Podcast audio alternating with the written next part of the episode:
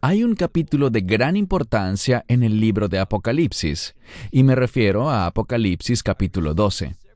Muchas personas nos escribieron pidiéndonos grabar un episodio de cortos del Apocalipsis con respecto a este duodécimo capítulo, y eso es exactamente lo que haremos en el estudio de hoy. Apocalipsis capítulo 12 es fundamental porque nos brinda un panorama, una visión general del libro de Apocalipsis. Y, en este sentido, podemos apreciar el mensaje central del libro de Apocalipsis revelado con claridad en el capítulo 12. Te invito a que tomes ahora tu Biblia y la abras en Apocalipsis capítulo 12. Pero antes de leerlo, debes orar. Pedirle a Dios que te dé sabiduría y entendimiento para comprender este capítulo tan importante. Ora antes de leerlo y también tras completar sus 18 versículos. Y no lo leas solo una vez, sino muchas veces. Sabes, volver a las escrituras una y otra vez te dará un mejor entendimiento de lo que significa la verdad, la verdad de Dios revelada en cualquier porción de la Biblia que estudies. Ahora existe otro problema porque si confías ciegamente en los comentaristas, muchos de los comentaristas cristianos más famosos, cuando analizan este capítulo 12, tienen problemas, y la razón es la siguiente todo parte de que tienen problemas de base en su teología y por lo tanto, cuando llegan al capítulo 12, llegan con todo un bagaje teológico a cuestas que les genera dificultades y por lo tanto lo que muchos interpretan sobre este capítulo es incorrecto. Esta realidad nos enseña un mensaje importante. No debemos permitir que nuestra teología defina nuestra comprensión de las escrituras, sino que al contrario, comprender las escrituras es lo que debe dictar y darle forma a nuestras creencias teológicas. Iniciemos. Para empezar, analizaremos el verso 1. En este verso vemos una señal, y las señales tienen como objetivo brindarnos información. Muchas veces se trata de un símbolo, un símbolo muy familiar, con el fin de ayudar al lector, y aquí la señal que aparece es la de una mujer. Hemos aprendido en otros estudios que cuando una mujer es el tema principal, cuando el objetivo central de un pasaje se centra en una mujer, ese hecho cambia el contexto, de cualquiera que haya sido, hacia uno nuevo. ¿Y cuál es ese nuevo contexto? La redención. Cuando leas Apocalipsis 12, apreciarás claramente que el tema central es la redención, tanto la obra de redención como también el resultado de la redención. Comencemos. Vemos aquí a una mujer, y se nos dice que esta mujer está vestida, y las vestiduras representan obras, acciones, conducta y carácter. Ella está vestida con el sol, y para la mayoría de los eruditos, el sol, esta luz radiante, se refiere a la gloria. Y sabemos algo, sabemos que la redención es poderosa. Ella toma a un individuo que caminaba hacia el juicio, hacia la ira de Dios, y lo conduce a un cambio glorioso, gracias al cual esta persona que ahora es redimida tiene una esperanza de reino. Estará con seguridad en el reino, donde habitará por siempre en la presencia de Dios. ¡Qué glorioso! Así que no solo se nos dice que esta mujer está vestida con el sol, sino que también sus pies se posan sobre la luna. Esto nos habla de autoridad. Entonces tenemos gloria y autoridad producto de una experiencia de redención. A quienes hemos sido redimidos por la fe en el Evangelio, Dios nos otorga autoridad, autoridad, poder, unción, para servirle y cumplir sus propósitos en este mundo. Así que la gloria y la autoridad emanan de la redención. Y finalmente en este primer verso, vemos que esta mujer tiene una corona con doce estrellas. El número 12 se refiere a las doce tribus de Israel. Sabemos que tanto el número 12 como el término Israel, esos dos conceptos van de la mano y nos hablan sobre elementos relacionados con el reino. Israel es una palabra de reino. Vemos entonces una relación entre la obra de Dios y la nación de Israel. Luego, avanzando al verso 2, aún hablando de esta mujer, descubrimos que ella concibió y está lista para dar a luz. De hecho, está sintiendo dolores de parto debido a que va a dar a luz pronto. Ella está lista para dar a luz y luego vemos en el verso 3 que ah, hay otra señal que aparece, pero esta no es una que refleja gloria o algún aspecto de la redención. Por el contrario, esta señal que aparece ahora es la de un dragón un dragón rojo.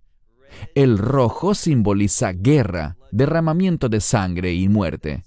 Ese es el carácter de este dragón de quien luego se nos revela que se trata de la serpiente antigua o Satanás, el acusador. Y sobre este dragón se nos dice que tiene siete cabezas. Se brindan otros detalles, pero por causa del tiempo resumiremos que estas siete cabezas tienen siete coronas, por lo que estas cabezas representan algo que no debería sorprendernos. Recordarán que en un episodio anterior de Cortos del Apocalipsis estudiamos la bestia de Apocalipsis 17 que tiene siete cabezas, las cuales representan a siete reinos o siete imperios. Y todos estos imperios tienen algo en común y se trata de que todos se oponen a Dios y al pueblo de Israel. Israel es fundamental en el plan de Dios. Así que el verso 3 nos habla sobre este dragón. El verso 4 dice que habrá una rebelión perpetrada por este dragón en el cielo.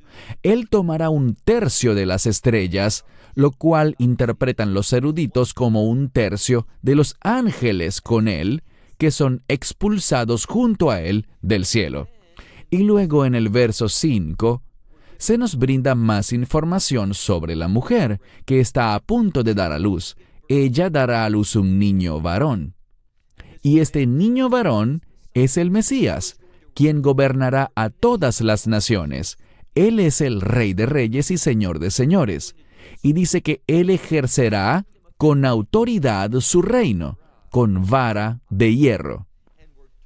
Se nos dice también que este dragón se encuentra allí al acecho con el objetivo de devorar a este niño varón.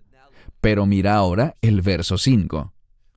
Descubrimos que este niño, quien está por nacer, y sabemos que la escritura dice que se trata del mismísimo Yeshua, pues la salvación proviene de los judíos. El Mesías procede de Israel. El Mesías nace de la tribu de Judá.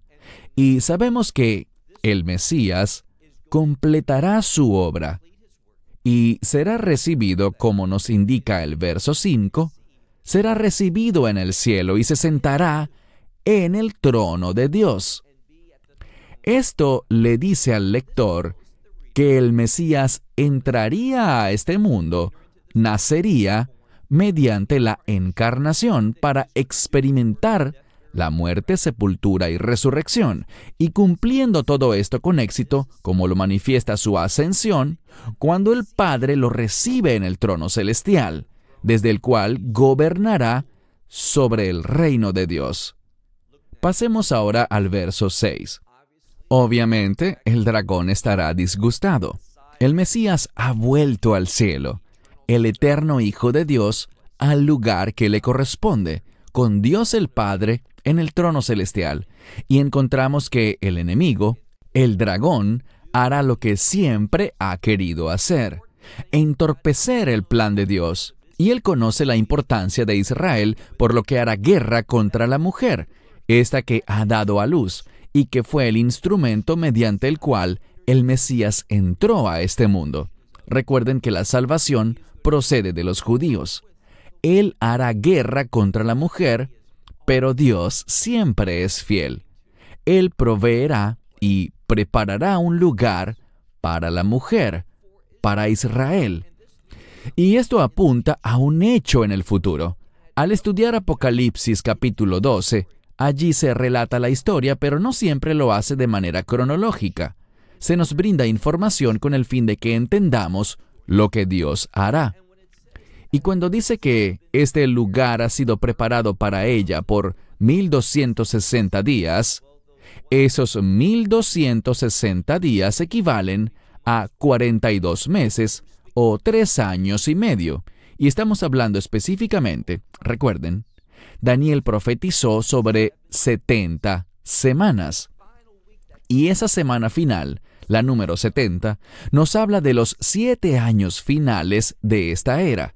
Y en el medio de esa semana, exactamente al cumplir tres años y medio, que divide en dos la semana 70 de Daniel, esos últimos siete años en dos periodos iguales, sabemos que a mitad de semana se ejecutará la abominación desoladora, el momento en el que el anticristo se autoproclamará a Dios, afirmará ser el Mesías y exigirá la adoración de todos.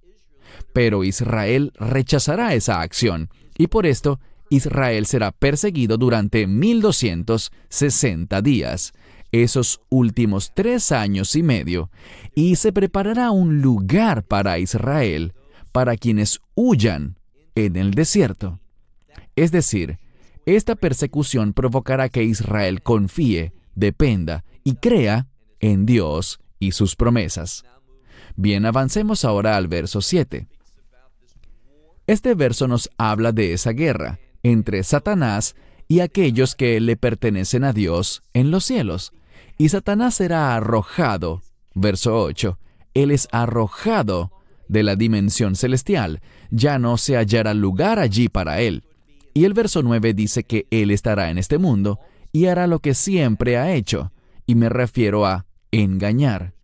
Pero hay buenas noticias. Pasemos ahora al verso 10. En el verso 10 se nos habla sobre regocijo en los cielos. El cielo se regocijará y el cielo es también un término de reino. Mientras el cielo se regocija, Dios dice, ay de la tierra. ¿Por qué? Porque el cielo se goza debido a que Dios causará la derrota de este mundo. Su ira destruirá todo lo que se opone a los propósitos de Dios para establecer su reino. Y luego vemos la razón de todo este regocijo. El gozo se debe a la salvación, a esta victoria. Y el verso 11 dice que esta victoria se hace realidad por medio del Cordero, de la sangre del Cordero. Y de nuevo, el libro de Apocalipsis trae la verdad del Antiguo Testamento al Nuevo Testamento y nos brinda esa misma perspectiva. ¿Qué quiero decir? La sangre del cordero produce la redención. La sangre del cordero en Egipto nos habla de la Pascua, y la Pascua es la fiesta de la redención. Así que esa victoria, esa salvación, proviene de la obra de redención. ¿Y quién es el redentor? El Mesías, este niño varón, quien completó su obra con éxito y fue recibido de vuelta a los cielos en el mismo trono de Dios. El verso 11 nos habla sobre la victoria por la sangre del Cordero de aquellos que no amaron sus vidas, es decir, sus vidas terrenales y las cosas de este mundo, de esta vida hasta que recibieron la muerte. Si nos enfocamos en nuestras vidas terrenales, no vamos a serle fieles a Dios. Pasemos al verso 12. Este verso nos habla una vez más sobre este gozo en los cielos. Y Satanás está derrotado y sabe que su tiempo es corto. Así que, ¿qué procura hacer? Él desciende a la tierra sabiendo que su tiempo es corto. Y miremos lo que dice el verso 13.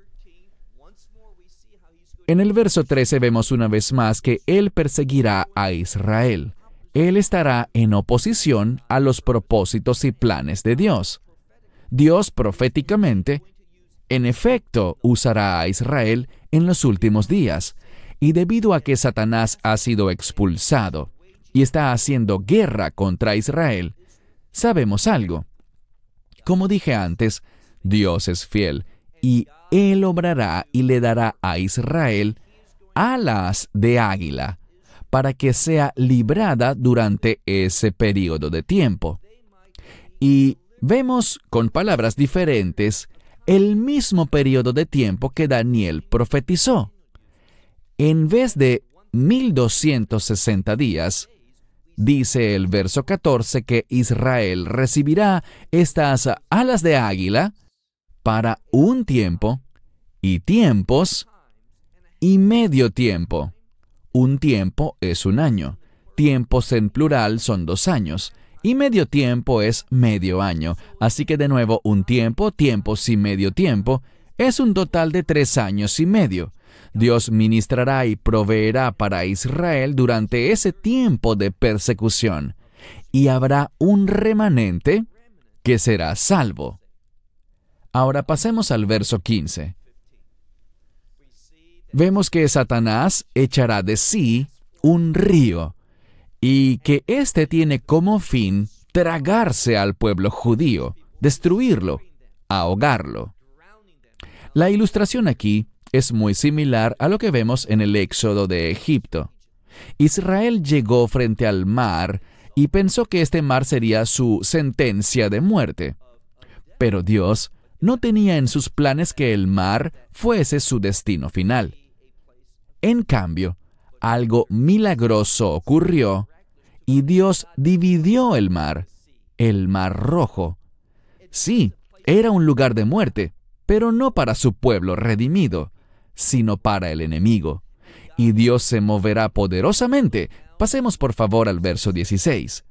Aquí vemos que Dios producirá que la tierra se abra y que se trague a ese río. Y por cierto, los términos agua y río en el Apocalipsis pueden referirse a un gran grupo de personas. Y simplemente nos dice que el enemigo utilizará a la humanidad, es decir, a un gran porcentaje de la población mundial, para hacer guerra contra Israel. Sabemos que cada nación del mundo se levantará para luchar contra Israel en los últimos días, pero Dios, sobrenaturalmente, los defenderá y librará como lo expresa el verso 16. Y entonces llega el verso 17, donde de nuevo se manifiesta con más fuerza la victoria. Vemos que el enemigo, y me refiero a Satanás, y todos los que le pertenecen, querrán una vez más destruir a aquellos que pertenecen a la simiente de la mujer.